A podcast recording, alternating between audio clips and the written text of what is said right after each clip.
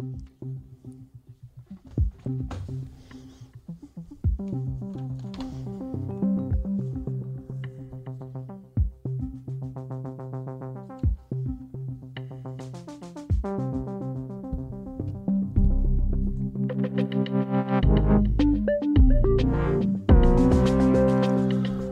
morgen til en uafhængig morgen. Vi er nu på 2.703 medlemmer, og mangler altså 300 medlemmer, hvis det er, vi skal udvide vores morgenradio fra 1 til 2 timer inden efter sommerferien hedder det. Og i dag er det jo sidste chance, vi har for at få de her 300 medlemmer. Så øh, det er virkelig vigtigt, at vi får så mange som muligt til at melde sig. Vi ved jo, at der er omkring 10-20.000 mennesker, som lytter til vores morgenudsendelse her. Og det ville jo være fantastisk, hvis i hvert fald et par af jer havde lyst til at blive medlem for 39 kroner om måneden eller 349 kroner for et helt år. Mit navn er Adam Dreves, og jeg sender alene i dag her fra Den Uafhængige Morgen. Øh, vi stiller dagens spørgsmål. Det er, er forsikringsselskabernes overvågning gået for vidt? Det viser sig, at øh, forsikringsselskaberne har bruger øh, hemmelige detektiver til at overvåge deres kunder, så de nu også kan vurdere, om kunderne er syge, som de siger. Og øh, det skal vi tale med Thomas Brenø, vicedirektør i Pension og Forsikring, Forsikringsselskabernes brancheorganisation, lige om lidt. Vi skal også en tur til Rusland, hvor øh, forfatter og tidligere Ruslands korrespondent Leif Davidsen har lovet at være russisk analytiker for os. Det er jo sådan, man hører en masse skidt om Rusland i de danske medier. Øh, vi har hørt, at der er russiske kampfly, der har krænket dansk luftrum, og øh, onsdag hørte vi, at russerne måske, måske ikke affyrede varselsskud mod et britisk militærskib, da det sejlede lidt for tæt på Krimhaløen. Og øh, vi prøver også at se det fra russernes synsvinkel, så vi har fået øh, Leif Davidsen til at agere russisk journalist. Vi skal også kigge lidt videre på øh, sygeplejerskekonflikten. Sygeplejerskerne har jo strækket i 10 dage nu, og øh, vi skal tale med Henny, Henning, Henny øh, Christensen, som er nyhedsredaktør på TV2 News, som har fået fat i en mailkorrespondance mellem formanden for Dansk Sygeplejeråd, Grete Christensen, og formanden for Fagbevægelsernes hovedorganisation, Lilt Rigsgaard. Og øh, der spørger, eller man kan sige, at Grete Christensen rækker ud til øh, Lisette Rigsgaard for at høre, om de ikke nok vil hjælpe, og øh, svaret er klart nej. Det skal vi tale om lidt senere. Vi skal også finde ud af, øh, hvordan det kan være, eller om ens postnummer er afgørende for, hvilken hjælp syge mennesker får. Altså, hvis man har en særlig type øh, diabetes for eksempel, så øh, har man nogle gange brug for sådan en automatisk glukosemåler, en såkaldt flash-glukosemåler. Og øh, hvis man bor i Ballerup Kommune, jamen så er der god chance for at få den bevillet. Øh, det er der i hvert fald 71, der har fået. Men øh, bor du i Aalborg Kommune, der er der 172, der er ansøgt. Jamen så er der ikke særlig gode chancer for at få den. Der er faktisk ikke en eneste, der har fået det godkendt. Det skal vi tale med Jørgen Hein om, som er rådmand for Ældre- og Handicapforeningen i Aalborg Kommune. Ja, vi har også andre ting på programmet, men øh, lige nu skal vi tale med Thomas Brenø, som er vicedirektør i pensions- og forsikring, forsikringsselskabernes brancheorganisation, og det skal vi jo det her med. Vi skal finde ud af, hvor meget forsikringsselskaber overvåger deres kunder. Forsikringsselskaberne har nemlig gennem flere år brugt hemmelige detektiver til at overvåge deres kunder, som, som så skal vurdere, om kunder nu også er så syge, som de siger, de er. Her skal vi høre et klip først, som DR bragte sidste år, hvor en forsikringskunde tager en detektiv på fersk gerning.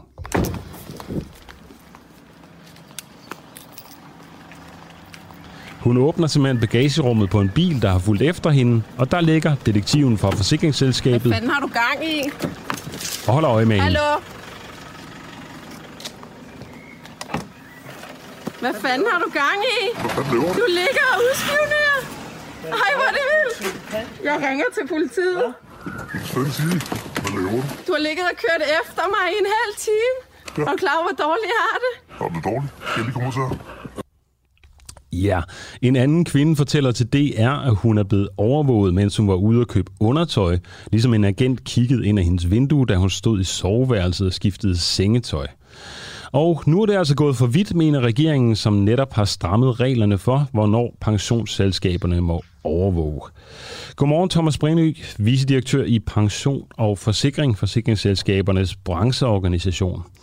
Er det gået for vidt med overvågningen? Altså, der bliver jo svindlet for øh, flere hundrede millioner øh, hvert år, så det er klart, at forsikringsselskaberne bliver nødt til at gøre noget for at bekæmpe den her svindel, fordi ellers er det jo de ærlige kunder, der kommer til at betale det. Øh, og der er øh, typer af svindel, som kun kan øh, afsløres og, og dokumenteres ved, at man laver observationer desværre. Og derfor er det nødvendigt for forsikringsselskaberne og pensionskasserne i få øh, sager hvert år at sætte sådan en observation i værk. Okay. Hvor mange øh, sager det, drejer det sig om? Altså, vi har jo ikke sådan et, et systematisk indsamlet øh, datagrundlag, men vi lavede en, en undersøgelse fra, fra DR, da de øh, gik i gang med den historie sidste år, som, som du omtalte før. Mm. Øh, og, og, og der var det, øh, det, det år, som, øh, hvor der var sat flest i værk, så tror jeg, det var 58 eller, eller 60 øh, i alt i, i, i branchen. Okay. Og er der nogle eksempler på, at øh, det er gået for vidt med, med overvågningen? Øhm, ja, det er, det er der nok, øh, desværre. Øh, det er det, der, øh, som øh, DR øh, tog fat på sidste år. Øh, det var jo at vise øh, nogle, øh, nogle personer, som er blevet overvåget, øh, og, så, og, og nogle af dem de øh, vandt senere deres sager i, øh, i det, der hedder forsikringsankenævnet. Vi gjorde det, at vi øh, rakte ud efter øh, de her personer og havde samtaler med en, en, en 4-5 stykker, som havde trådt frem i pressen, og på baggrund af det, så, så lavede vi i... Øh, i branchen et, et kodex, der skulle sætte nogle bedre rammer for, hvornår man bruger observation i, i de her type sager. Altså der skal være en særlig mistanke, og øh, den skadelidte skal have øh, lejlighed til at udtale sig om det her materiale, inden der bliver truffet en afgørelse, og så er der så nogle andre procedureregler. Og det er det regelsæt, som, som ministeren sådan set har bygget videre på og lavet til, til lov. Øh, og det har den betydning, at så kan Finanstilsynet føre tilsyn med, at det bliver overholdt. Ja. Jeg spørger lige igen, bare lige for at være helt sikker. Synes du, det er gået for vidt med de her overvågninger?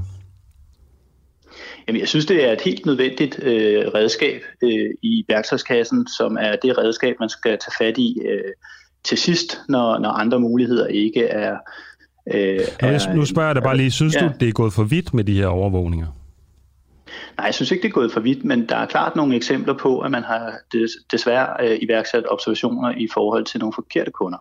Så, så det, jeg forestiller mig, at det her regelsæt skal gøre i fremtiden, det er, at vi bliver endnu skarpere på kun at sætte observationer i gang, når der virkelig er en velbegrundet mistanke om forsikringsfælden. Okay.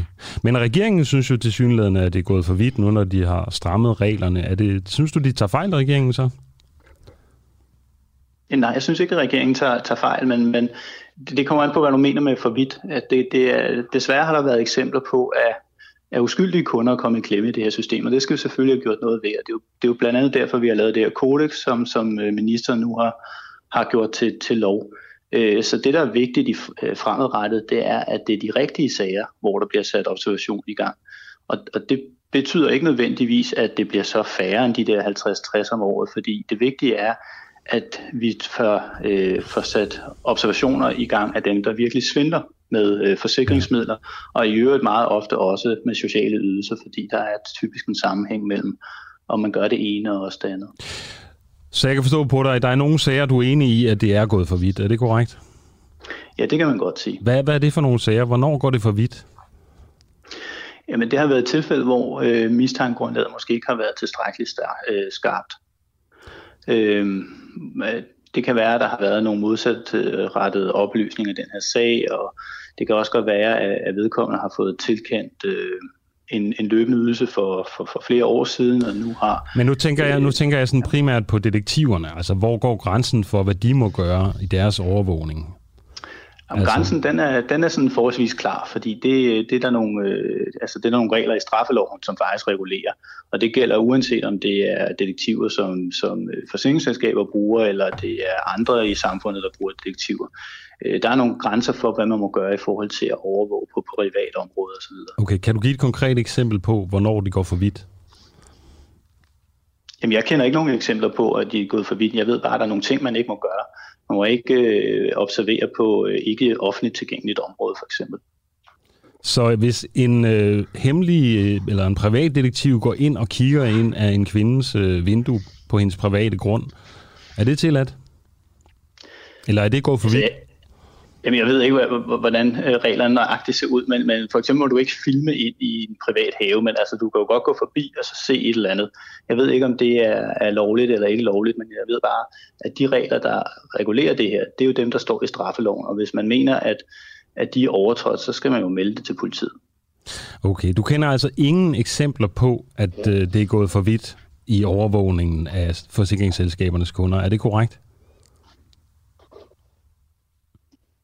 Ja, det er korrekt, at jeg er ikke øh, øh, bekendt med tilfælde, hvor det er fastslået, at her er der en observation, der er gået for vidt. Men, Undskyld, derfor kan man godt... Men er det ikke lidt ja. mærkeligt? Altså, nu har regeringen lavet en indskærpelse og strammet reglerne, og øh, jeg tænker, du er vicedirektør i pension og forsikring, forsikringsselskabernes brancheorganisation. Du må da have hørt om eksempler, hvor, du, hvor det er gået for vidt så. Eller det må du da have undersøgt, har du ikke det?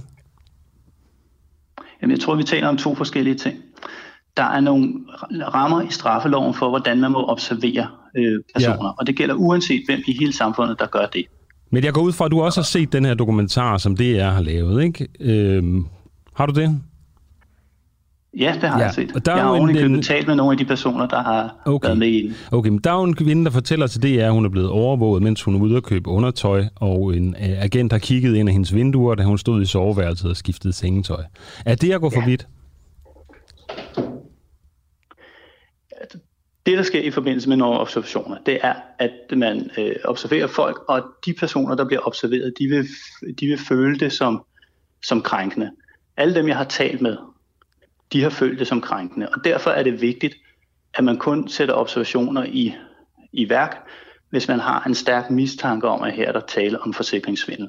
Det er så klart, at den observation, man så iværksætter, uanset hvem det er overfor, den skal holde sig inden for de rammer, der er i straffeloven. Og hvorvidt man må filme ind af vinduer eller ej, det kan jeg faktisk ikke vurdere. Øh, men det er jo noget, der reguleres af straffeloven, og ikke i det regelsæt, som ministeren har lavet. Fordi det, som det nye regelsæt øh, regulerer, det er, hvornår må man observere, altså hvornår må man iværksætte de her særlige undersøgelser, og hvad skal der ske med det materiale, man finder, og hvordan skal øh, kunden behandles øh, undervejs og efter observation. Ja, men jeg synes, du sagde tidligere, øh, du må sige, hvis jeg har misforstået det, men er det ikke rigtigt, at man ikke må gå ind på privat grund? Jo, det er rigtigt. Okay. Det må man ikke. Nu fortæller jeg så det her konkrete eksempel med en kvinde, der fortæller sig, det er, at hun er blevet overvåget, mens hun er ude at købe undertøj. Det er selvfølgelig ude i det offentlige rum. Men ja. i et andet tilfælde er der en agent, der har kigget ind i hendes vindue, da hun stod i soveværelset og skiftede sengetøj. Synes du, det er gået ja. for vidt? Øh, ja, det synes jeg er gået for vidt. Okay, godt. Så øh, det er da helt klart, nu har vi i hvert fald fået en grænse for, hvad der er for vidt. Øh, har I aftalt med forsikringsselskaberne, at de ikke må tale med pressen om overvågning? Nej, det har vi ikke aftalt med dem. Okay, fordi vi har ringet til 10 pensionsselskaber, og der var ingen, der ville øh, udtale sig om emnet. Øhm, og altså over halvdelen af selskaberne henviser til, til jer øh, for mm. udtalelser. Godt. Øhm, er I ked af den nye lovgivning, eller er det, er det godt, der er kommet lidt mere styr på det? Altså, vi er glade for den ny lovgivning, forstået på den måde, at den bygger jo på de regler, som vi synes var nødvendige at lave på baggrund af de øh, øh, udsendelser, som DR havde, og de samtaler, vi har haft med de personer, som har været udsat for observation. Så på den måde synes vi, at, at regelsættet i det store hele øh, rammer skiven. Der er enkelte elementer i, i, i de regler, som ministeren har lavet, som vi synes er øh, hvad kan man sige, underlige, men, men, men øh, sådan substansen i reglerne, det er, at der skal være et særligt mistankegrundlag, og man skal have en dialog med kunden efter afslutningen af øh, observationen. Øh, det synes vi er, er, er ganske fornuftigt. Alright. Tusind tak, øh, Thomas Brine, forsikringstid. Øh, tid. Nøj, undskyld, nu skal jeg lige have dig på her. Vicedirektør i Pension og Forsikring, Forsikringsselskabernes brancheorganisation. Tak fordi du var med. Selv tak. Ja, vi skal prøve at kigge lidt øh, ud, hvad der står i nyhederne rundt omkring. Øh, hvis I ikke har opdaget det og lige er stået op, så kan jeg melde, at øh, sommerværet er forbi i dag. Øh, DMI udvider risikomeldingen her til morgen om kraftig regn og skybrud. Øh, vi står imod øh, den kommende uge, der er det slut med, med det her øh, hedebølge, vi har haft. Øh, og DMI melder altså om kraftig regn og skybrud. De gjorde det allerede i går, øh, men i dag har det så udvidet den til også at gælde store dele af Vestjylland. Øh, man melder med kraftig regn mellem 25 til 35 mm over 6 timer, men der vil også være risiko for, at der lokalt kommer skybrud med mere end 15 mm regn på en halv time. Det betyder selvfølgelig, at der er risiko for, at lavt liggende områder som kælder, vejbaner og viadukter kan blive oversvømmet. Og øh, risikomeldingen gælder Vest- og Sydsjælland samt Lolland Falster, Fyn, København og Nordsjælland, Syd- og Sønderjylland, Østjylland og Ikast Brande, og altså så nu også udvidet til store dele af Vestjylland. Så øh, det er på med Sylvesteren og ud i øh, det dejlige våde sommervejr. Her regner det dog ikke endnu. Hvad der ellers sker af nyheder rundt omkring. Regeringen har jo netop købt 1,17 millioner rumænske vacciner. Og øh, det sker jo efter, at Rumænien ikke har så gode, øh, ikke er så gode til at, at få folk overbevist om, at de skal tage en øh, vaccine. Og øh, nu sker det så, at øh, sidste salgsdato er ved at løbe ud, og derfor så har de tilbudt Danmark at købe de her vacciner, Pfizer-vacciner. Det er 1,17 millioner romanske vacciner, altså af Pfizer-vaccinerne.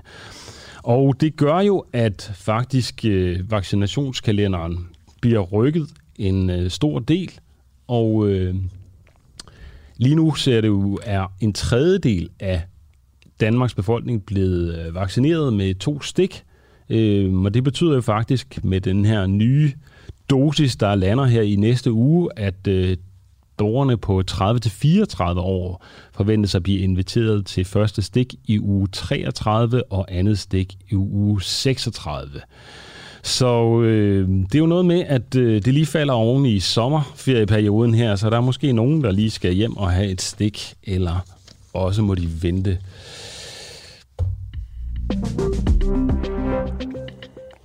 Nu skal vi en tur til Rusland, fordi vi er lidt interesserede og nysgerrige her på den uafhængige i, hvordan det må være at være Putin. Altså, Rusland er jo ikke noget særligt populært land her i Vesten for tiden, kan man vist øh, roligt sige. I går tog forsvarsminister Trine Bramsen til Finland for at drøfte Ruslands aggressive opførsel med andre nordeuropæiske minister. Tidligere på morgenen lød det, at russiske kampfly havde krænket dansk luftrum, og onsdag var den så gal igen, da Rusland måske, måske ikke affyrede varselskud mod et britisk militærskib, der sejlede lidt for tæt på Krimhaløen. Og der er spørgsmålet selvfølgelig, om Krim tilhører Rusland, eller om det ikke gør. Og øh, herhjemme hører vi jo hele tiden om, hvor slemme russerne er. Så her til morgen vil vi prøve at se det på Ruslands perspektiv. Derfor tager vi lige øh, 5 minutters russisk statradio her.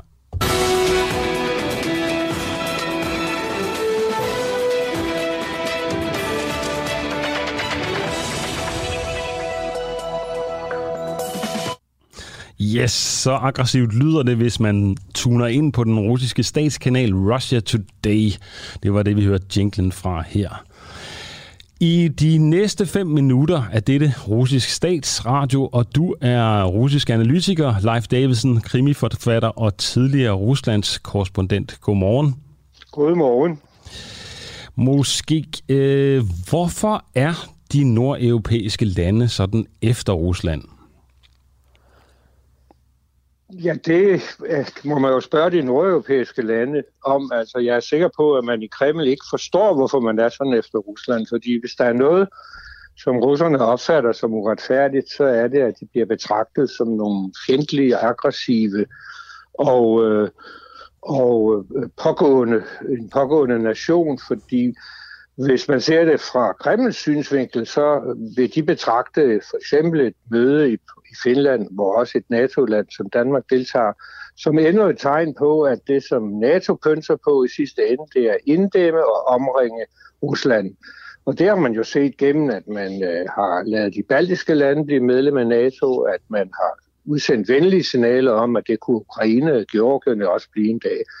For Kreml er det et klart eksempel på, at man ikke forstår Rusland, at Rusland er en stormagt, der har nogle legitime interesser, som de, gerne, som de har ret til at forsvare.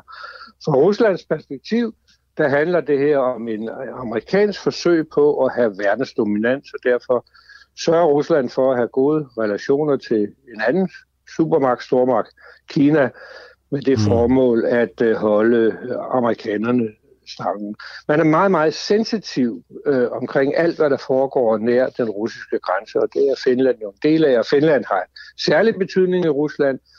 Finland var et uh, russisk storfyrstendømme før øh, indtil 1918, hvor Finland blev selvstændigt, men også kastet ud i en borgerkrig mellem de røde, altså de kommunister, der ville det samme som revolutionen i Petrograd, og de hvide, der i sidste ende vandt. Ja. Og under den kolde krig, der var russerne og, og, og eller Finland underlagt øh, visse begrænsninger af deres handlefrihed øh, fra, ja. fra Moskva. Så man føler, at man har ret til at bestemme i det, man kalder sit nære udland. Ja. Nu leger vi jo lidt, at du er en russisk analytiker, der prøver at se det hele fra russisk perspektiv her. Og øh, danskerne påstår jo, at Rusland ved flere lejligheder har krænket dansk luft, luftrum. Er der noget om snakken, eller er det bare propaganda? Nej, selvfølgelig er der noget om snakken, men det der er bestemt ikke noget mærkeligt i. Altså, øh, det danske luftvåben med deres F-15-fly, 16-fly, der befinder sig øh, i Baltikum og patruljerer for de tre baltiske lande, de krænker jo også uafbrudt det russiske luftvåben. Mm.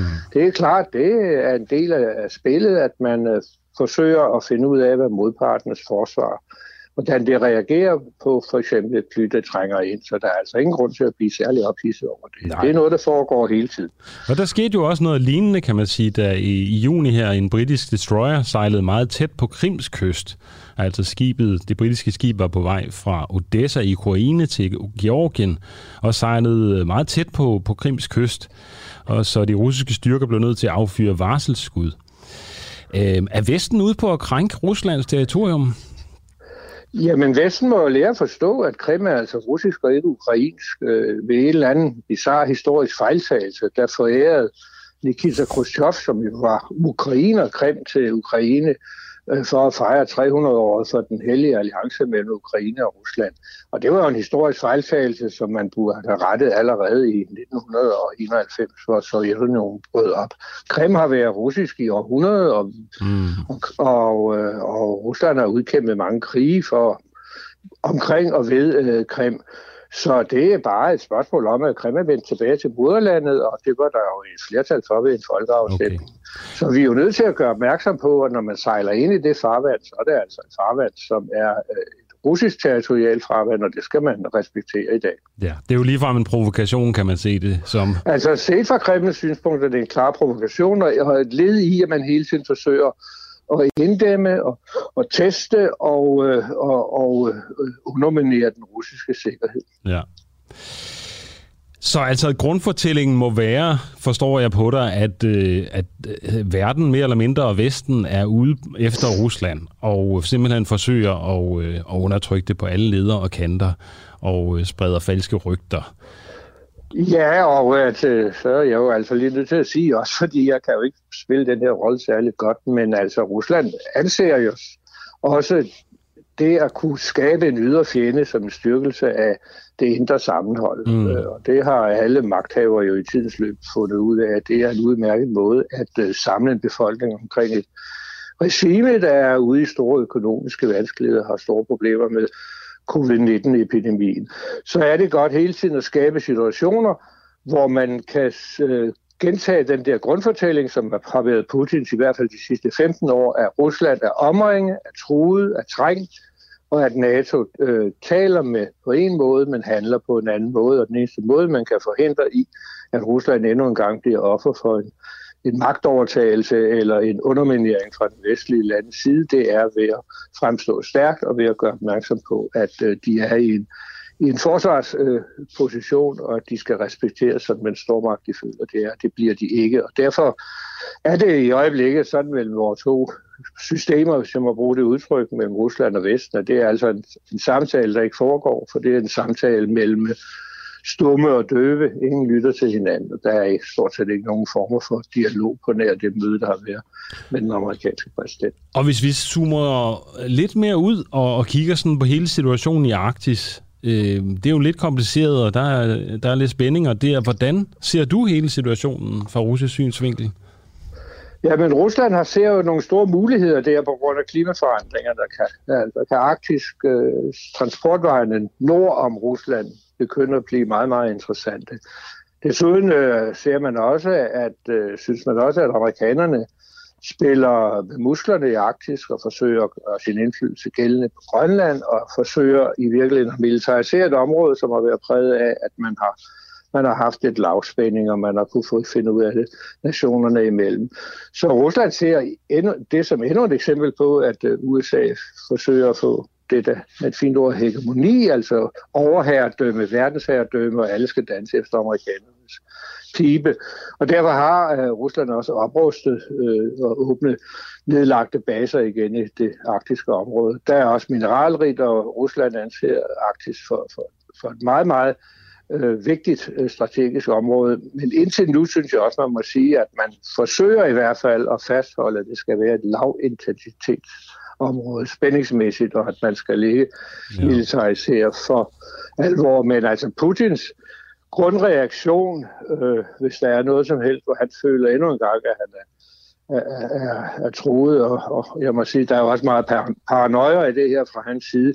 Jeg så er indtil nu hans reaktion være at handle med, med magt og med trussel om vold, og, og ved at endnu mere forskanse sig i, i Kreml, øh, sådan med, med som et andet pindsvin med alle pikke stridende til alle sider, fordi han føler, at øh, de er ude på ham, er ude ja. på at få fat i ham fra, fra vores del af verden. Og det ser man også på Trine Bremsen. Hvad skal, hvad skal NATO medlem i, i, i Fælland at gøre det, det vil man føle meget, meget forkert.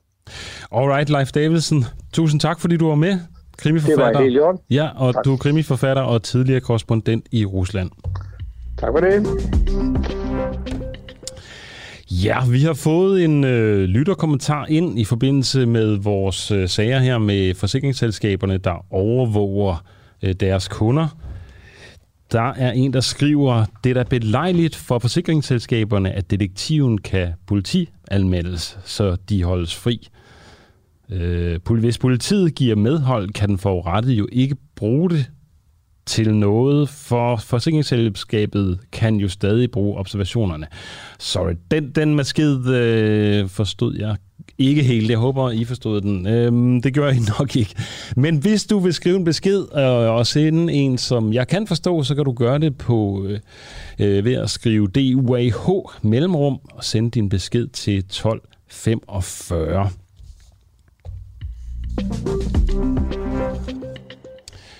Nu skal vi til sygeplejerskernes konflikt. Hvorfor er det, at fagbevægelsens hovedorganisation ikke hjælper sygeplejerskerne? Altså sygeplejerskerne har jo strækket nu i over 10 dage, og det ser ud til, at de er svært ved at få den opbakning, de havde håbet.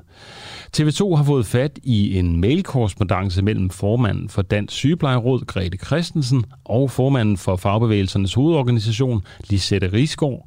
I mailen spørger Grete Christensen i strækkens begyndelse, om Lisette Risgaard ikke nok vil bakke op om sygeplejerskerne, og svaret er klart nej. Godmorgen, Henny Christensen, nyhedsredaktør på TV2 News og øh, specialist i arbejdsmarkedskonflikter, kan jeg vel godt sige, kan jeg ikke det? Jo, lidt. Hvad er det, der står i den her mail, som øh, Dansk Sygeplejeråds formand, Grete Christensen, skriver til Lisette Rigsgaard? Jamen, det er jo en uh, mail, hvor Grete Christensen øh, sådan redegør for, hvad er der baggrunden for strejken? Hvad er det, de kaster sig ud i nu? Og så er der så også denne her pointe med, hvor hun skriver lige ud, vi har, vi har brug for jeres opbakning og jeres solidaritet. Og det skriver hun altså velvidende, at det er de eneste, som er gået i strække, og at alle de andre offentligt ansatte har stemt ja til deres overenskomst, og ja til den økonomiske ramme, som sygeplejerskerne altså har stemt nej til. Alligevel så er det, hun siger, vi har brug for jeres opbakning. Ja, Ja, for størstedelen af hendes medlemmer, altså i, i hovedorganis- fagbevægelsernes hovedorganisation, de stemte jo ja til den her lønstrukturskomité, som skulle nedsættes, og så vil til næste år vil komme med et øh, forslag øh, på en ny lønstruktur. Er det korrekt? Jo, altså alle de andre offentligt ansatte, altså socialpædagoger, sosuer, folkeskolelærer og pædagoger, de stemte ja til deres overenskomst med denne her økonomiske ramme på 5,02 procent. Sygeplejerskerne, de stemte nej og tog en tur i, i øh, forlisinstitutionen, og det var her, at øh, ideen og, og tegningen til lønstrukturkomiteen kom på banen. Den kom med i mailingsforslaget, og så troede og håbede Grete Christensen, at så ville sygeplejerskerne da stemme ja den her gang, fordi nu mm. var der jo noget reelt noget at se hen til. Men det modsatte skete. Sygeplejerskerne stemte nej, og de gjorde det jo faktisk endnu mere eftertrykkeligt end første gang. Ja, øhm, og så kan man spørge, hvorfor vil fagbevægelsernes hovedorganisation ikke hjælpe sygeplejerskerne? Jamen, øh, når man ser på, på mailen fra øh, Lisette Risgaard, så, øh, så, så, så nævner hun øh, øh, to punkter, øh, hvor hun begrunder, hvorfor det er ville være urimeligt, hvis andre skulle gå ind og, og, og hjælpe her. Og den første er jo, er jo åbenlys. Når alle de andre har stemt ja til deres resultat, så, øh, så er det ikke rimeligt, at vi skal gå ud og støtte sygeplejerskerne i at, at have stemt nej. Og så siger Lisette Rigsgaard også, eller hun minder Grete Christensen om, at der var jo sådan set lagt en strategi om, at alle øh, offentligt ansatte skulle have sådan et fælles mål om at få gjort noget ved, ved, de her, øh, ved den her lønstruktur, som, som er kritiseret ikke kun af sygeplejerskerne, også af andre grupper, og at det skulle ske efter overenskomstforhandlingerne. Mm. Efter overenskomstforhandlingerne skulle man banke på politikernes dør på Christiansborg. Og her er det altså, at Grete Christensen jo sådan set skyder genvej og allerede nu har sit blik stift rettet mod Christiansborg i håb om øh, noget hjælp derfra også. Ja, men hun kan jo heller ikke gøre så meget, kan man sige, når det er, at hendes øh, medlemmer stemmer nej. Øh, man kunne også vente om at sige, jamen altså, kunne, kunne du fagbevægelsens hovedorganisation ikke sige, jamen, altså, hvis det lykkes for sygeplejerskerne at få øh, lønstigninger, jamen så er det jo naturligt, at øh, det, de andres lønstigninger vil følge efter det er i hvert fald naturligt, at hvis det skulle lykkes, øh, og nu er vi jo hen i noget teoretisk her, ja, hvis men det, det skulle vi. lykkes øh, sygeplejerskerne og, øh, at få flere penge på bordet, som følge af deres strejke, at så vil der jo sidde en masse andre grupper, som har stemt ja og sige, hov, det kan altså betale sig at stemme nej. Og så er der i hvert fald lagt op til ballade næste gang, øh, der er overenskomstforhandlinger, fordi altså, hvis det er strategien, at man kan stemme noget ned, som man egentlig havde nikket ja til, og så derefter få sprættet arbejdsgivernes lommer op, øh, så, så, så, er der jo ikke, så er der jo ikke ro nogen steder fra det øjeblik, hvis sygeplejerskerne skulle gå hen og få noget ekstra. Okay.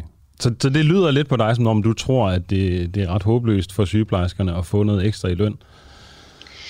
Altså, det, det ser meget, meget svært ud, og man må også okay. lige se på, hvordan, hvordan kører strækken egentlig nu. Øh, det, er jo en, det er jo en forholdsvis øh, begrænset forestilling. Altså, sygeplejerskerne havde udtaget hver tiende, det er godt 5.000 øh, medlemmer til strejke omkring 500 af dem er kommet tilbage på jobbet igen, fordi at nødberedskaberne ude lokalt kunne ikke hænge sammen uden de her sygeplejersker. Så det, det er jo en strække, som egentlig sådan kører meget, meget stille og roligt. Og meningen med en strække er jo, at den skal presse arbejdsgiverne, og den skal også få alle os andre til at være opmærksomme og om muligt få sympati med sygeplejerskerne, og ikke mindst med deres krav og lige nu, der, der, der, der ligger de jo meget lavt, så det kunne jo tyde på, at det er en strække, som, som får lov til at, at køre. Ja. Altså, der er jo meget folkestemning i det her. Øh, folkestemningen har jo stor betydning for, om øh, sygeplejerskerne får, får, øh, får medhold i deres strække øh, og får mere i løn. Hvordan øh, vurderer du, folkestemningen er i forhold til sygeplejerskernes strække lige nu her? Altså sådan helt generelt, så er sygeplejerskerne jo sådan en faggruppe, som, øh, som befolkningen har, har stor tillid til. Det er sådan, det er sådan basis. Øh, og spørgsmålet er så, hvad, hvad, hvad tænker befolkningen så, når de pludselig forsvinder fra deres arbejdspladser og fra de funktioner, som, øh, som de ellers skulle, øh, skulle udføre. Og, øh, og det vi jo ved øh, lige nu, det er, at der er foretaget nogle, nogle få målinger her ved strækkens begyndelse, hvor man, øh, hvor man spørger danskerne om, hvordan de forholder sig til det her. Og, øh, og, og jeg, så vidt jeg husker, så er det noget med, at omkring, omkring halvdelen, altså hver anden, øh, har, har sympati for dem. Hvis vi spoler tilbage til 2008, hvor der var en langt bredere strække, der var også sygeplejersker, der strækkede, og der var sosuer, og der var pædagoger. Og strækken fik lov til at, at, at, at løbe til op mod 8 uger. Der skete der jo det, befolkningens opbakning til de strækkende, den voksede undervejs. Samtidig med, at det blev mere og mere øh, irriterende og besværligt for danskerne, så steg opbakningen til strækken. Ja. Faktisk. Det var helt, det var helt naturstridigt. Øh, og det har vi jo til gode at se, hvordan det her det udvikler sig. Men det er, det er en meget smallere strække. Den generer færre denne her gang. Ja, fordi det er jo noget med, at øh, nødberedskabet øh, faktisk er større end øh, det normale beredskab mange steder, så man lægger nærmest ikke mere mærke til det, eller det ved jeg ikke. Øh, sidste spørgsmål, ganske kort. Hvad er Grete Christensens næste træk?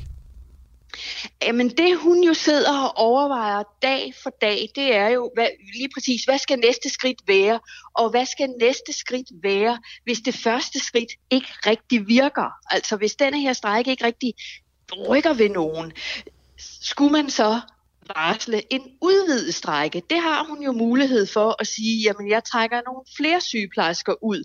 Det vil hun jo så øh, skulle gøre med et fire ugers varsel, men, øh, men det vil jo være en måde at optrappe konflikten Okay, det på. kan man simpelthen, der er ikke, der er ikke regler for. Jeg troede, det der nødberedskab ligesom skulle være der, men, men der er altså mulighed for at trække nogle flere ud hun kan trække nogle flere ud, men hun vil, så vil hun varsle strække nogle nye steder, på nogle mm. nye hospitaler, afdelinger, kommuner, og ved hver af dem vil hun så skulle forhandle om, hvordan er nødberedskaberne øh, så det konkrete sted. Men, men det er et helt legitimt næste skridt, okay. Grete Christensen okay. kan tage. Tusind tak, Henning Christensen, fordi du var med her til morgen. Du er nyhedsredaktør på TV2 News og specialist i arbejdsmarkedskonflikter.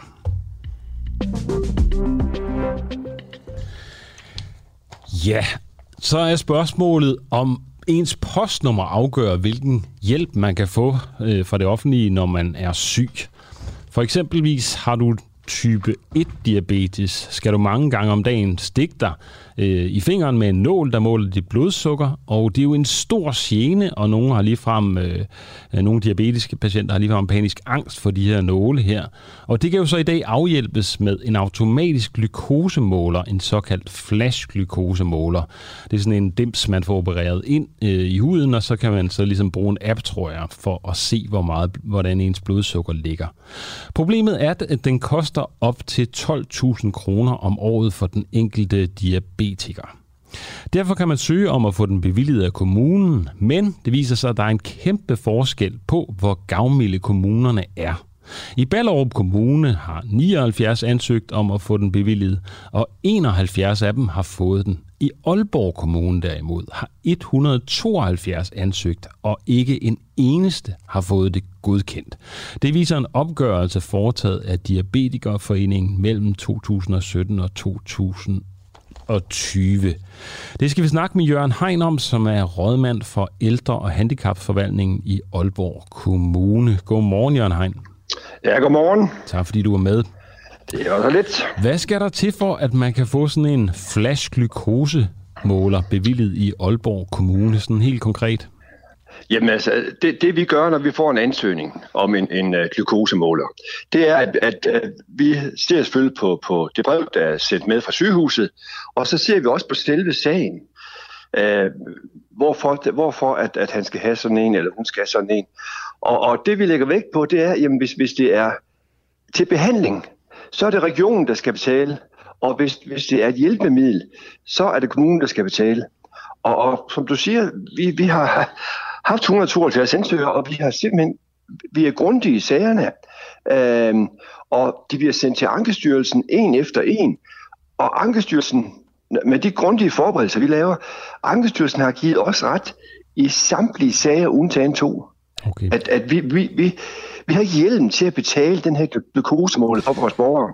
Øh, ja, nej, jeg spørger lige igen. Hvad skal der til for, at man kan få en flash glukosemåler bevillet i Aalborg Kommune? Det, der, skal, der skal det til, at, at vi får klart at vide fra lægen, den lægefaglige vurdering, at det er et hjælpemiddel, og så må vi gøre det ifølge øh, lovgivningen.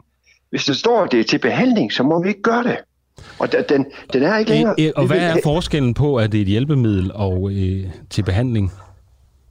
Jamen det er jo, at, at, at for, at man kan, kan, for at man kan holde styr på sin, og helt teknisk, så er jeg ikke klar over, hvad det, hvad det, hvad det betyder, men for at man kan holde styr på sin, uh, sin, uh, sin diabetes, så er det jo behandling. Det er, det er jo en behandling i at, at, at behandle den diabetes, man har på den rigtige måde. Øh, og det er jo det, man, man skal bruge glukosemåleren til. Men, ja, jeg forstår men, dig ikke her, Jørgen Hein. Det er jo det, undskyld. Jeg skal bare lige have det til at forklare helt konkret. Altså, hvad skal der til for, at man kan få den her flaske glukosemåler? Du siger, det er, når det er et hjælpemiddel, eller når det er til behandling, og så spørger jeg... Ja, og, og, og der, når det står, at, at det er nødvendigt for at behandle den her persons diabetes og have en glukosemåler, så er det regionens opgave at betale den her glukosemåler. Jamen, nu taler jeg om Aalborg Kommune som sådan. Jamen, jamen, det er jo ikke noget, det er jo det, sådan er det gælder for alle.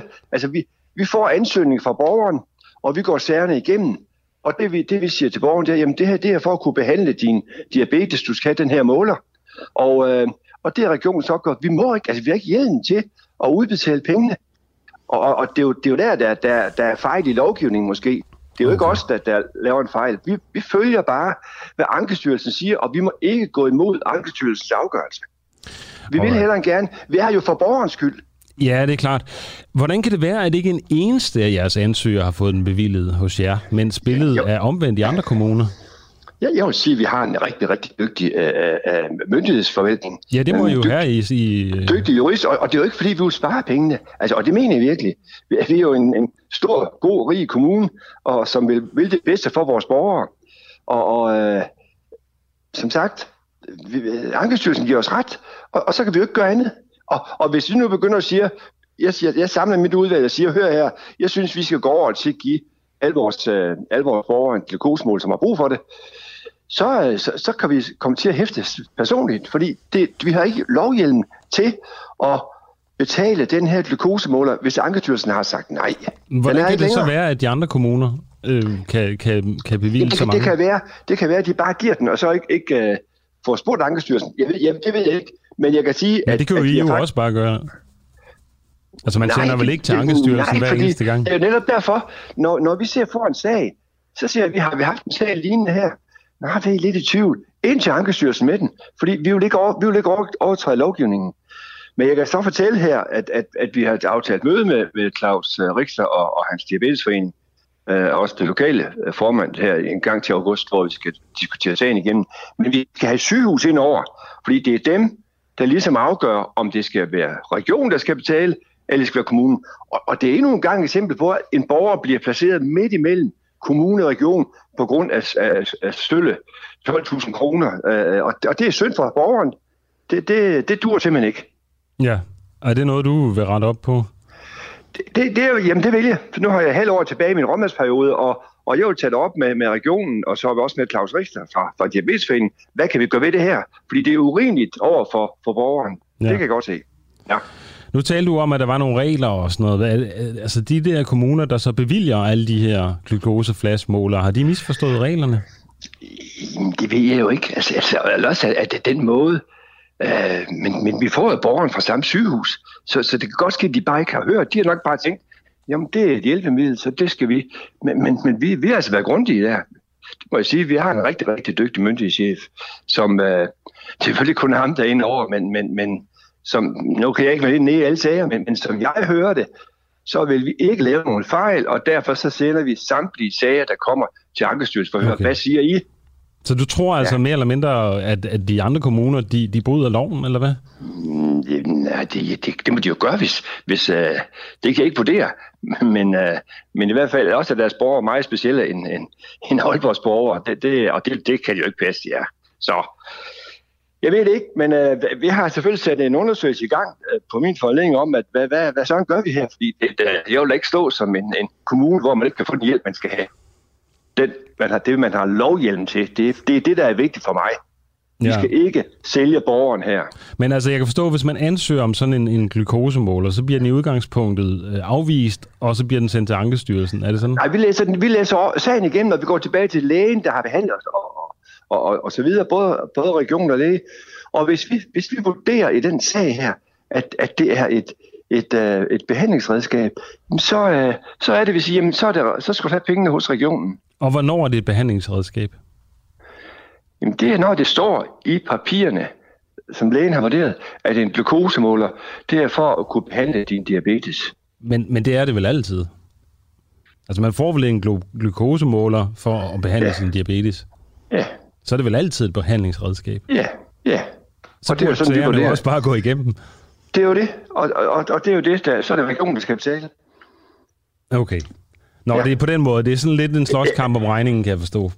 Hvem der Jamen det er det jo nok, det, selvfølgelig ja. er det det, og så, og så skal vi jo have vores ryg fri med hensyn til, om vi må øh, bruge Aalborg Kommunes borgers penge til andre borgere, hvis ikke vi har lovhjelm til det. Den- er, ikke, den er sgu ikke længere. Nej. Uh, undskyld, jeg vender, men altså, den er ikke længere. Okay. Vi vil det bedste for vores borgere, og, og det vil jeg i hvert fald. Og øh, de skal have de hjælpemidler, de skal bruge, og det er vores ansvar. Alt, hvad der hedder behandling, det er regionen. Ja, man kan jo nævne, at øh, for noget tid siden, der skrev Nordjyske, hvordan, beskrev de i avisen, hvordan en diabetiker med panisk angst for nåle skulle stikke sig med en nål mange gange om dagen, fordi han ikke kunne få sådan en flash glukosemåler bevilget af Aalborg Kommune. Er det godt nok? Jamen, det, det, er- det er frygteligt trist for, for, for den person her. Men vi, vi, vi kigger ikke på, om de har nålangst eller ej. Vi ser på, om det er til behandling, eller det er hjælpemiddel. Alright. Tak fordi du var med, Jørgen Hein. Det er helt i orden. Selv tak. Det var altså Jørgen Hein, leder af ældre- og handicapforvaltningen i Aalborg Kommune. Nu sidder jeg lige og roder lidt i mine papirer, fordi vi skal en tur til Grønland, og øh, jeg kan ikke helt finde den i mit manus. det, det er jo ikke altid det er lige til, når det er, at øh, den ikke er blevet printet. Men øh, det kan være, at min øh, producer her, han finder den på telefonen til mig. Så, øh, men altså, det det handler om, det er jo, at... Øh, at øh, her på lørdag, der er det 300 år siden, den dansk-norske præst Hans Ede kom til Grønland. Og spørgsmålet er jo så, hvordan Grønland markerer den danske kolonisering af inuiternes land, og om de overhovedet vil markere det. Vores journalist Clara Vind ringede til den grønlandske udenrigsminister Pele Broberg for at spørge, om man skal fejre 300-året for hans edes ankomst til Grønland. Jeg har ingen holdning til, om man skal eller ej. Det, det, det, det er jo ikke os, der fejrer noget. Vi plejer for eksempel heller ikke at fejre, øh, hvad skal man sige, øh, Danmarks befrielse heroppe som sådan øh, under 2. verdenskrig, eller efter 2. verdenskrig hedder det vel. Øh, fordi det er jo lidt ambivalent, det følelse mange har med det, fordi det var den dag, vi ikke længere var selvstændige, fordi vi så igen havnede under dansk kontrol. Øh, men det er jo sådan, tingene fungerer. Øh, vi fejrer ikke øh, dagen 1953. Øh, vi, vi fejrer ikke så mange andre ting, som, som man måske øh, tænker, at det vil være vigtigt øh, for at markere en eller anden årsdag for noget. Fordi vi, vi, vi lever heroppe, vi, vi har travlt med at få øh, lagt vores egen grund til, hvad vil vi i fremtiden til. At vi, vi kigger ikke så meget på den, den del af det, det, man skal fejre, hvis man kan sige på den måde. Vi har vores nationaldag, og det, det er vores dag. Øh, og det er også den dag, vi forventer på et eller andet tidspunkt, når vi skal være øh, i den ene eller anden form øh, selvstændige, så er det der, vi, øh, vi kommer til at lade dem gælde fra. Så det er jo vores helligdag. Øh, og det er jo det, er det, som rigtig mange lande forstår, at øh, alle lande har hver deres øh, helligdag, og de ligger ikke samme dag nødvendigvis. Og man fejrer ikke nødvendigvis samme, samme dag. Du siger, der er ambivalente følelser. Er der også det øhm, med, med den her dag, og med, med holdningen til hans side? Det, det er måske no- noget, der interesserer andre mere end, end os. Øh, så det, det er ikke en dag, der, der er hverken konflikt om eller noget, fordi det er ikke en speciel dag. Altså forstå på den måde, det er ikke, en, det er ikke den øh, 13. et eller andet. Det, det er et årstal, man snakker om. Det er årsdagen, fordi man ikke rigtig ved, hvornår præcis var det, man, han satte fod hvorhen og alt det der. Øh, Så der kan jeg godt forstå, at dem, der har med troen at gøre, Og det er jo så øh, kirken, du skal have fat i, hvis, hvis du skal have nogle øh, inputs til, selve den måde, han var oppe at missionere på, og årsdagen for, eller års, årstallet for missionering og lignende. Men, men det har ikke noget med politik at gøre. Øh, det, det er religion, det er tro. Har du en personlig holdning til hans side? Overhovedet ikke.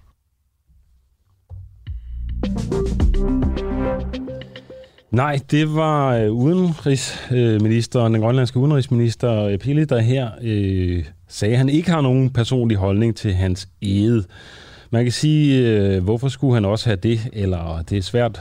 Man, er, man taler jo meget om kolonialisme her i de her dage, og øh, spørgsmålet er, om der er noget at fejre med hans ede der. Men kan i hvert fald fortælle, at Samakuk øh, Kommune, hvis jeg udtalte det rigtigt, det gør jeg sandsynligvis, ikke fik 2,7 millioner kroner afsat til at markere 300-året for hans ede. Men det her kommune altså besluttet ikke at gøre alligevel. De vil hellere bruge pengene på byudsmykning og markere Nuks grundlæggelse i 2008. 28. Nu skal vi til gengæld til noget helt andet. Vi taler om overvågning, og øh, i går blev der øh, afgivet dom i sagen om ulovlig lokning i Danmark. Spørgsmålet er, om Danmark bryder øh, loven om overvågning. Når du for eksempel skriver en sms, laver et opkald, så bliver det registreret. Det er et vigtigt værktøj for politiet, lyder det fra skiftende justitsminister. EU-domstolen har dog kaldt det ulovligt. Det gør også aktivist og menneskerettighedsjurist Rasmus Malber, som derfor sagsøgte Justitsministeriet i 2018. Sådan her lød det tidligere i år, da han var med på den uafhængige for at tale om sagen. Jamen, jeg har sagsøgt Justitsministeriet øh, for i 2018, og den er nu øh, berammet til, at vi skal i retten 5. og 6. maj, og så kommer der en dom i starten af juni måned. Øhm, og der, øh, der vil Justitsministeriet blive dømt til, at alt, hvad de har gjort, har været ulovligt. Udfordringen her er... At det, er, det er du helt selvsikker omkring? Ja, ja. Fordi og det er Østerlandsret til mig. Østerlandsret til mig. Og da dommen kommer først i starten af juni måned, de har lige sat nogle nye datoer, hvor de skal sidde og skrive den i, i kalenderen. Og hvad tænker du så, der sker, når Justitsministeriet bliver dømt for at have begået noget ulovligt de sidste 3-4 år? Så vil jeg tage den dom og køre ud til, øh, til teleselskaberne, øh, eventuelt med politiet øh, via fodretten, og sige, øh, nu piller vi det hele ned, og vi sletter alle de data. Og hvis I ikke gør det, så er det jer, vi sagsøger. Ja, sådan øh, skulle det altså åbenbart ikke gå. Dommen blev afsagt i går, og Malvar han tabte sagen. Og ikke nok med det, så skal han også betale 125.000 kroner for sagens omkostninger til justitsminister Nils Hækkerup. Rasmus Malber, du er menneskerettighedsjurist. Øh, har du taget fejl om, at staten gør noget ulovligt? Nej, øhm, og, og, og det har Østerlandsret jo heller ikke sagt, at de ikke gør. Østerlandsret siger i stedet for, at det, som de gør, ja ja, det er ulovligt, men det skulle have været teleselskaberne, som skulle have holdt op med at lukke, og så skulle de vinde på, at de fik en bøde for det, og den bøde kunne de så have taget til domstolene. Okay. Men vi har jo det, ja. Malvar, til alle os, der ikke er helt inde i den her sag, øhm, så er det jo noget med, altså, at ifølge EU-domstolen, der er det ulovligt at lave de her lokning. Altså man må kun øh, lokke folk, hvis man har mistanke om, de har begået noget ulovligt. Er det korrekt? Ja, eller at der er en overhængende trussel. Er der en overhængende trussel. Og lige nu, der bliver alle, alle opkald og alle sms'er registreret. Ikke indholdet af dem, men altså man, man registrerer, at de bliver sendt til, til de her de personer. Ja, altså de registrerer også, hvor du er henne, øh, når du går rundt, når din telefon så for eksempel modtager noget. Øh, og i forhold til indholdet, så har vi jo så også set på teleskanalerne, at der bliver også registreret indhold, og det bliver også udleveret uden, øh, uden retskendelse og uden nogen grund. Okay. Og ganske kort, hvad er problemet ved det? Problemet er, at, at, at det er en krænkelse af vores ytringsfrihed, vores øh, forsamlingsfrihed, det er vores ret til privatliv. Øhm, og, øh, og problemet er, at vi har altså en bekendtgørelse her, og en bekendtgørelse, det er jo regeringens øh, udstikket ordre, så øh, den skal have en hjemmel i forhold til grundlovens paragraf 3 og magtens tredeling, så skal det have en hjemmel i lov, og den lov er jo blevet underkendt ved EU-domstolen, og alligevel bliver vi med at bruge den i Danmark. Ja. Og hvordan kan det så være, at, øh, at du ikke fik øh, medhold i din, øh, din anklager? Det er et godt spørgsmål. Øhm, altså, hvad hedder de? Østerlandsret siger jo blandt andet, ja, vi skal jo kigge på sådan noget som søgsmålskompetence, øh, og det er jo en forening, som stiftet osv. Det mærkelige er, at kammeradvokaten har allerede prøvet det argument. De bad os om at fremlægge en liste over medlemmer, og et af vores medlemmer er et teleselskab. Øh, så derfor så opgav de det argument. Men, men Østerlandsret har så tænkt, nej, det ved I hvad, det gør vi lige alligevel. Så de har ført noget af sagen på statens vegne. øhm, og derfor har vi ikke haft mulighed for at sige til dem, at de tog fejl. Okay. Men altså, så vidt jeg har forstået, så Søren Pape, det var ham, der vedtog loven i sin tid. Er det ikke rigtigt? Nej, øh, den, er, den er tilbage fra, fra 2006 øh, i forbindelse med Madrid-terrorangrebet. Øh, okay. Så blandt andet Mette Frederiksen har været minister, mens, øh, mens den har men været... Da, men da han var justitsminister, var det ikke ham, der var inde og, og gik på sagen? Han sagde, han, han var den første justitsminister, der indrømmede, at det, de lavede ulovligt. Ja. Så, så det er også derfor, altså Justitsministeriet, som vi sagsøgte, har selv sagt, at det, de laver, er ulovligt. Okay. Men altså, er det, er der, hvordan ser det ud fremadrettet? Altså, bliver øh, EU-domstolens lov også til den danske lov fremadrettet, eller hvordan?